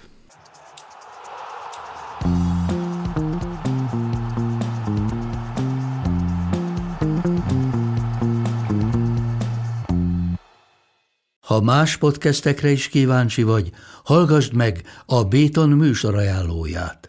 El tudod képzelni, hogy a podcastet, amit éppen most hallgattál, fél év múlva már a mesterséges intelligencia generálja? Mi sem. De ha érdekel, eljött már a gépek lázadása. Hallgass bele az Embertelen podcastbe. Orsós Lajos vagyok, a műsor házigazdája. Egyelőre még élőben. Egyelőre. Fedezzük fel együtt, hogyan ismerkedik, randizik, mesél és vitatkozik Betty és Péter, két teljesen mesterséges intelligencia. Lajos, a podcast címét mond még egyszer, Léci. Oké. Okay. Embertelen podcast.